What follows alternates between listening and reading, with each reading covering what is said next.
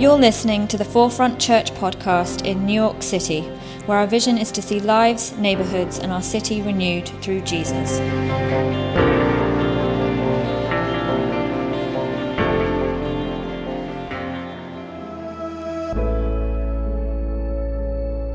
I just feel like the people at Forefront really live out their faith, and the leadership at Forefront understands how to really love people in a way that meets them where they are.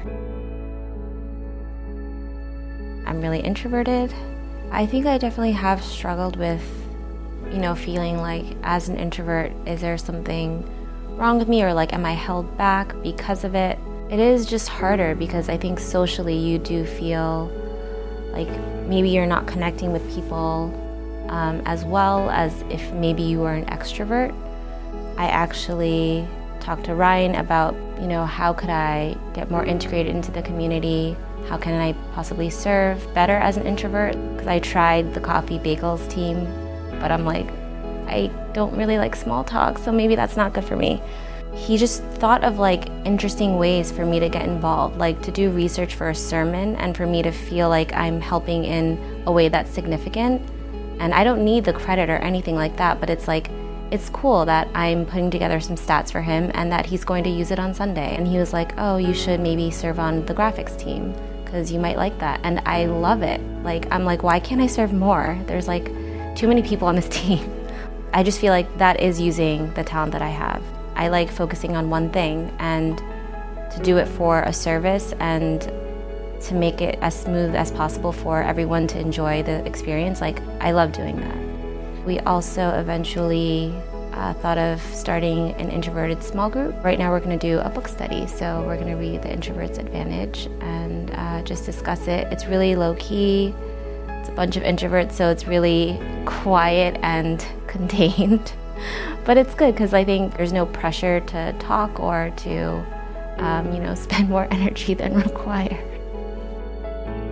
In the past, I don't feel like I've ever had a personal relationship with my pastor.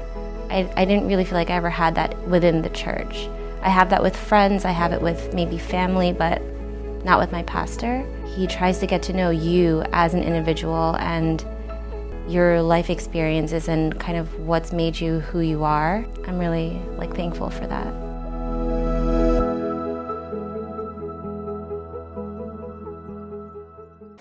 1 Corinthians 12 12 to 27. The human body has many parts, but the many parts make up one whole body. So it is with the body of Christ.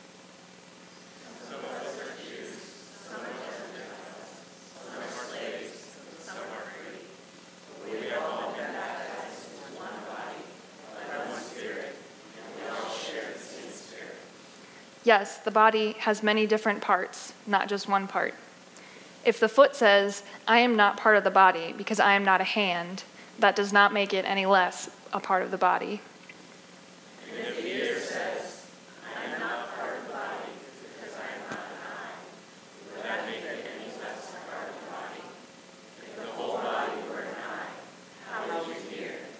Or if the whole body were an ear, how would you smell anything? But our bodies have many parts, and God has put each part just where He wants it. How strange a body would be if it had only one part. Yes, there are many parts, but only one body. The eye can never say to the hand, I don't need you. The head can't say to the feet, I don't need you.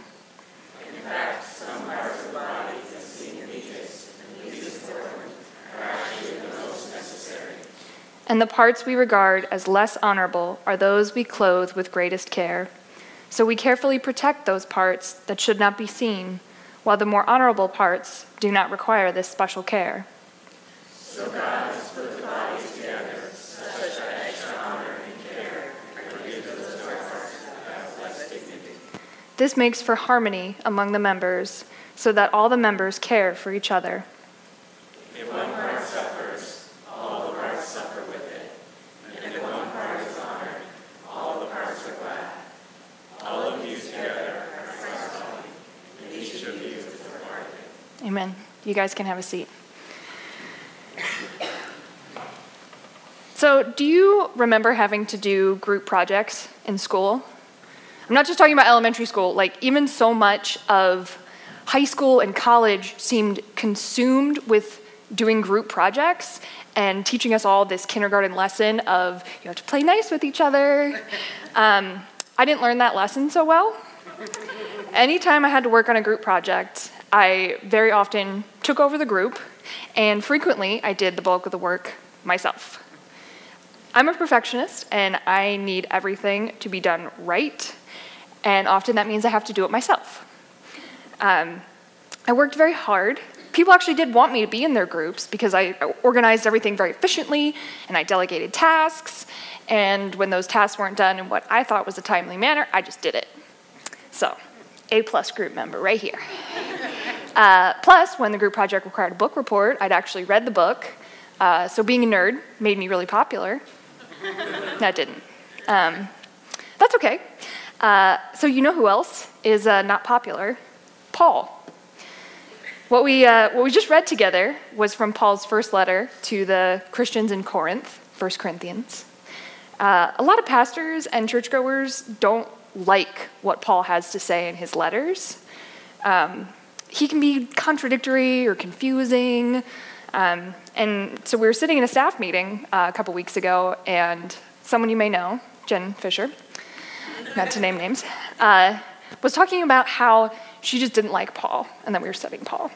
But then she corrected herself. It wasn't Paul's work that she didn't like, it was what we've done with Paul's work that was the problem. It's how we've interpreted and read Paul's letters that have skewed their context and their meaning and made it into this contradictory, confusing, I don't really want to read those. And here's why we are all logical, linear thinkers. Even if you think you're a more creative person, um, you're an artist, you're still a logical thinker um, because this is how the majority of us were taught.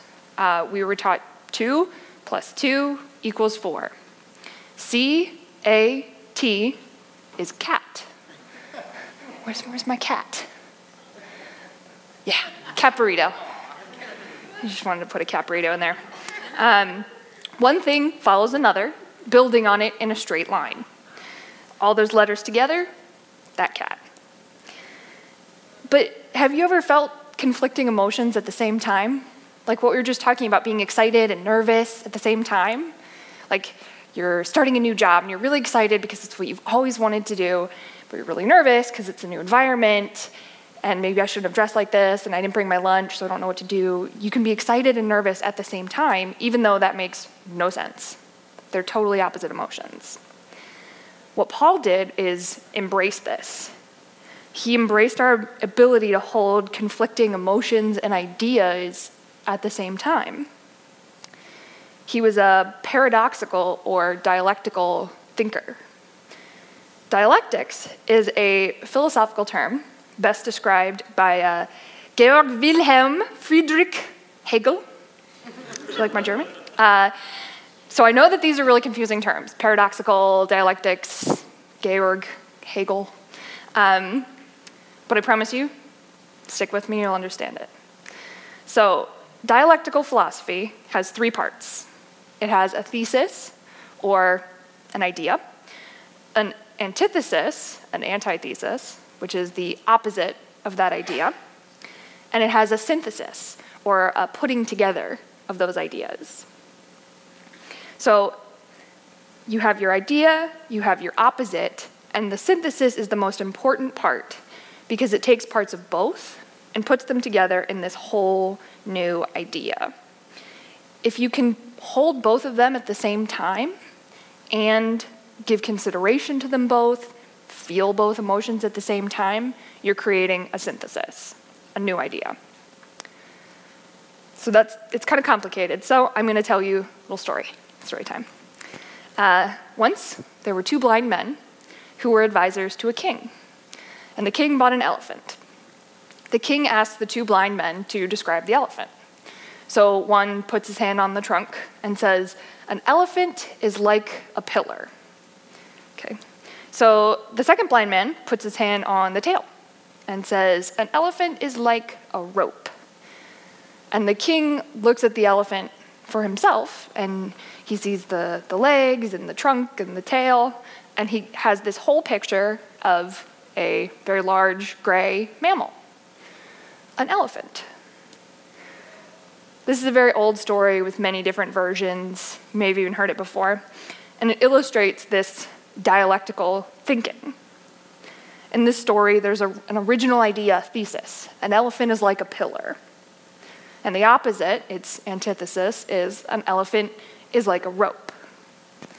They're opposing ideas. How can an elephant have the properties of a pillar and be strong and sturdy and thick at the same time where it uh, has the properties of a rope and it's thin and, and bendy and maybe it's a little knotted?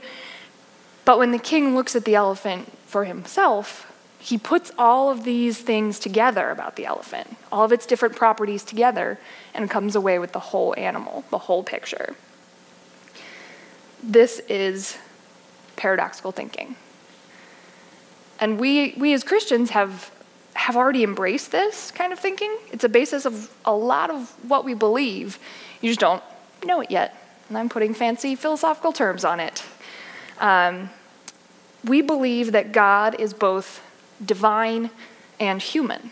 We believe that God the Father is an all powerful God, and we believe that Jesus the Son is fully human. But we believe that both are what we call God. Were you, were you taught this as, as children? Maybe if you grew up in a, in a Lutheran or a Catholic uh, church, you learned about the Trinity. You learned about these three parts in one.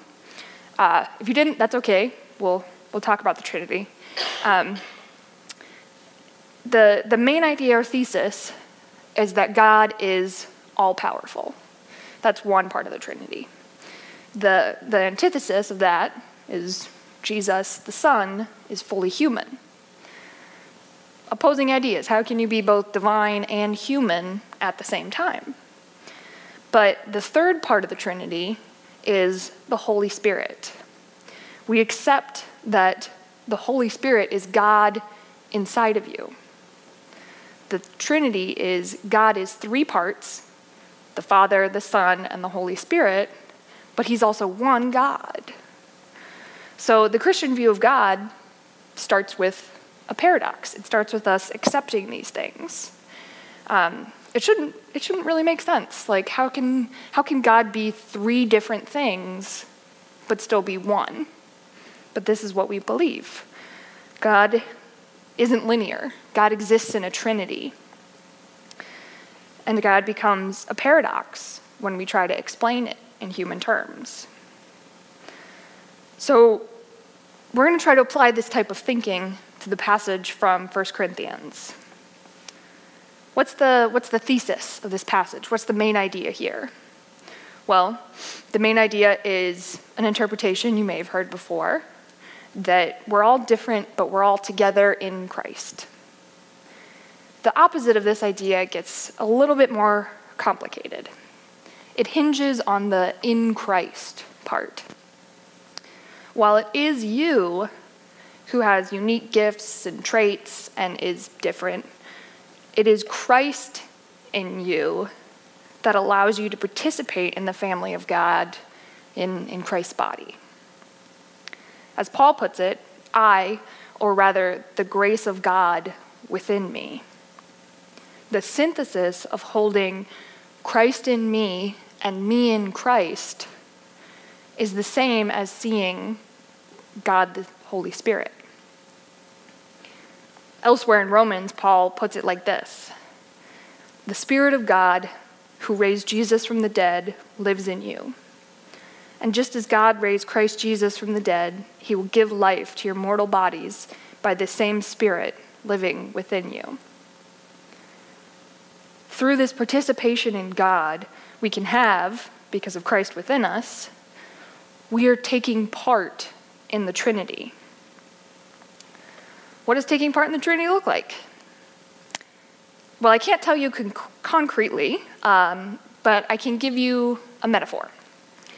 So, in science class, uh, you might have learned about the atom.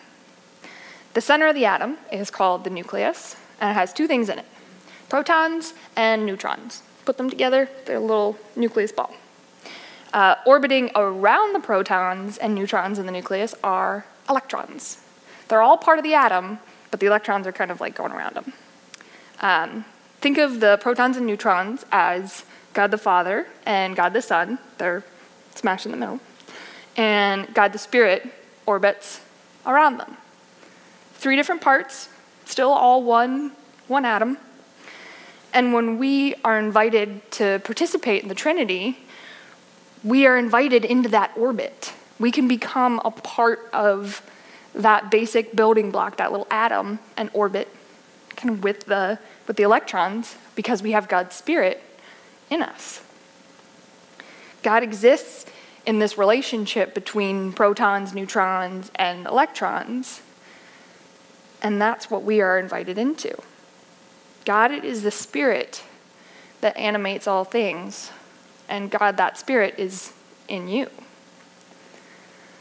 So instead of reading the metaphor that Paul gives us in this passage of different parts of the body as we're all different but valuable members of God's family, we can synthesize a deeper meaning.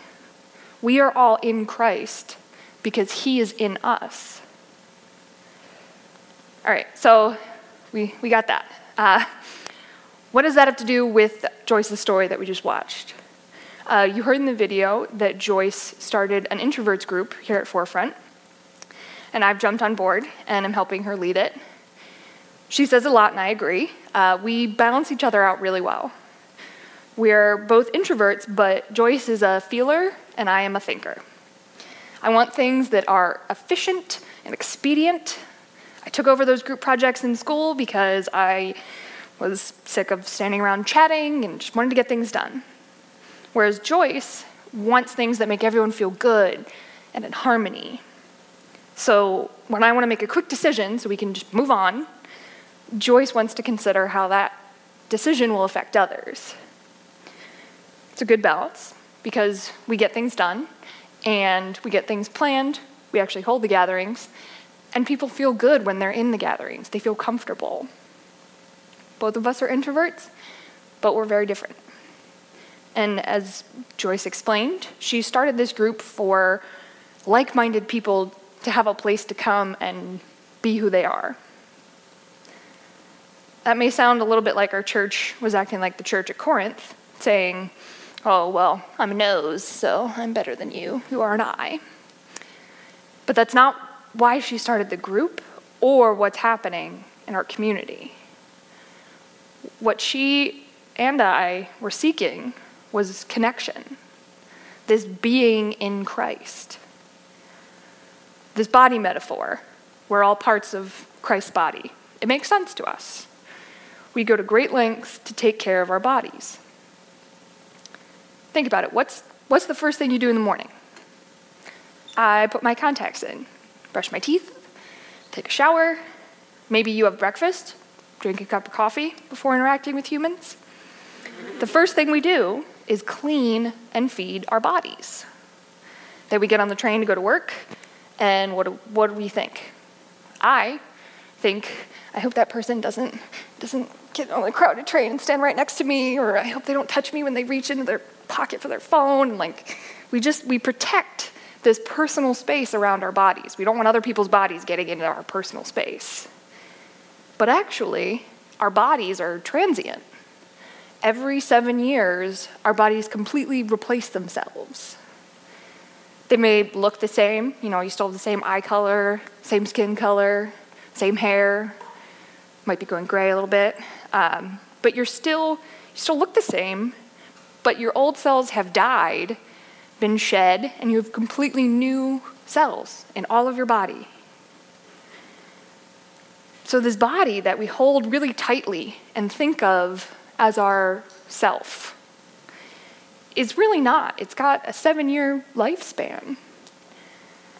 I'm not saying that taking care of your body is bad, um, but I am saying that there's something more to us. So the other day, uh, at the end of a yoga class, the teacher thanked us for bringing our energy to class. I know it sounds kind of like hippie nonsense, but maybe you guys in Brooklyn are, are used to that. but uh, think about that with me for a minute. If my body is not who I am, if my body has a turnover rate of seven years, what am I? Who am I? Spirit. Whatever breathed life into me and sustains that animation, that is who and what I am. And I believe that that is God. Richard Rohr says that requirement for participation in life and in God's kingdom is just getting the who question right. Who are you? When we stop thinking who we are as this outward presentation, our body, and we root ourselves inward in the Spirit breathed into those bodies, in the Christ in us, then we can participate. This is what Joyce was looking for was participation, the being in Christ. What, what does that look like? That sounds great, but what does it look like? You don't have to do it all, you don't have to be it all, you just have to participate. You just have to connect, is what Rohr says. Okay, how do we do that? By recognizing that Christ is in each of us, by looking at each other and seeing that, seeing that shalom of God.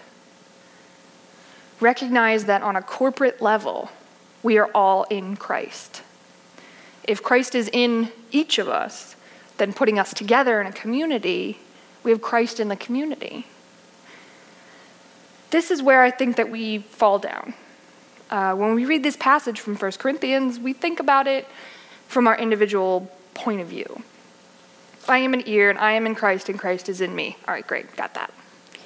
We don't think about it on the, the macro level. I am Christ's body, therefore we are Christ's body. We focus too quickly and too narrowly on our spiritual gift, our unique traits, our journey. But if we pull back a little bit, we see that what applies on the individual scale, Christ in me, also applies on the communal scale, Christ in each of us, all of us. The important part is moving towards treating each other as if this were true, rather than carrying ourselves as if this were true. Let's go back to that Rohr quote. Uh, you don't have to be it all, you don't have to do it all. Stop right there. Participation is not individual, participation is collective. The collective doesn't rely on a single person, it relies on everyone. Look at that. You don't have to be a perfect individual symbol of Christ's love to participate in Christ. Isn't that a relief? I'm relieved.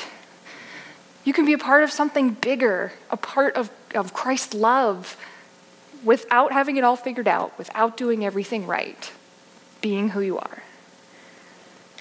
To be in Christ, you just have to be willing to look at somebody else with love.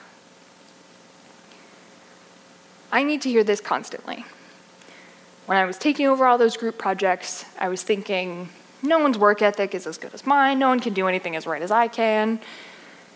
But here's the thing doing it alone, muscling through with this tight grip on control, it's not what we're meant to do.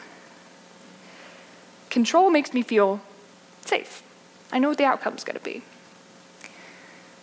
But control also allows me to set myself up as better than other people. The other kids in my group working on those projects, weren't lazy, they weren't stupid. I put that on them when I thought that I was the only one who could do it right. When I, what I take away from this then is seeing Christ in other people means valuing them. Makes me more loving towards others.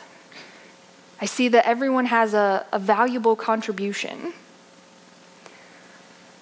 I want to talk to and work with other people when I recognize and see that Christ is in them. I think our community does and can look at each other with love in this way. Knowing that it comes from Christ within us and Christ within others. We can support each other because we know that the same animating spirit in me is also the same spirit that's animating you. Our community supports and serves each other in a lot of different ways. Um, the band is going to come up and lead us in worship in a moment. The greeters will serve communion. People came in early, set up all the chairs. We provide meals when someone is sick. Our small groups meet regularly during the week. And later, we're going to recognize some of the, the leaders we have here who make all of these things, all this support happen. Seeing Christ in others like this means you need to value who they are even if they're different from you. That's what Joyce found in our community. And that requires all of us. Rohr says the gospel message must have concrete embodiment in order to be, to be shared and to be felt and to be true. Humans have to participate in the Trinity. Humans have to participate in God's kingdom in sharing love and seeing love. It doesn't just require the small group leaders, it doesn't just require the staff of a church. It requires all of us participating in something bigger. Have you ever heard that saying, uh, 20% of people are doing 80% of the work? We can't do that. We have to be a church of the 100%. Not 20% of the people serving everyone else, 100% of us. We need every single person. Participation also looks different for everybody. Joyce's participation looks a lot different than your participation or the participation of the person sitting next to you. It could be volunteering on a Sunday, leading a group during the week, researching for a sermon, giving regularly. But it always means investment investment in this larger story that we're all part of. Not just some of us, but all of us together. The greeters are uh, going to come forward now, and they're going to pass around some slips of paper for you. We're going to take a few minutes and meditate here. It's something that I hope that you will take into your everyday life and remember uh, in your interactions with other people. Think about what the consequences of this would be if you really thought this when you interacted with other people. What would our lives look like if, when we woke up, this is what we thought of other people? What would our relationships look like? What would our finances look like? What would our priorities look like? Would we treat each other a little bit differently? Would we participate in our community a little bit differently?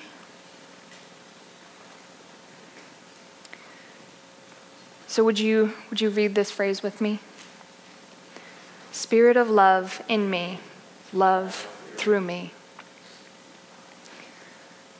So let's take a few minutes and meditate silently on this phrase.